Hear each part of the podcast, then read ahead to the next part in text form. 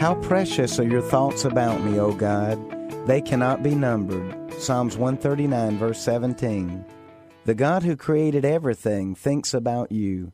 This is LaVoy Newton with an apple for today.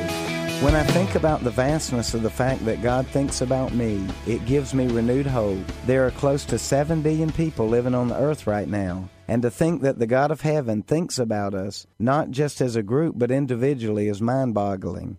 I know that I think of God often, but when I realize that He thinks of me, it makes me smile. Maybe you're facing something serious today. If so, God is already thinking about you. Why don't you take time to pray today? He is listening, He is waiting. Say this prayer God, thank you for thinking about me. An Apple for Today is a daily word of encouragement by pastor and author LaVoy Newton. More resources and encouragement are available at anapplefortoday.com.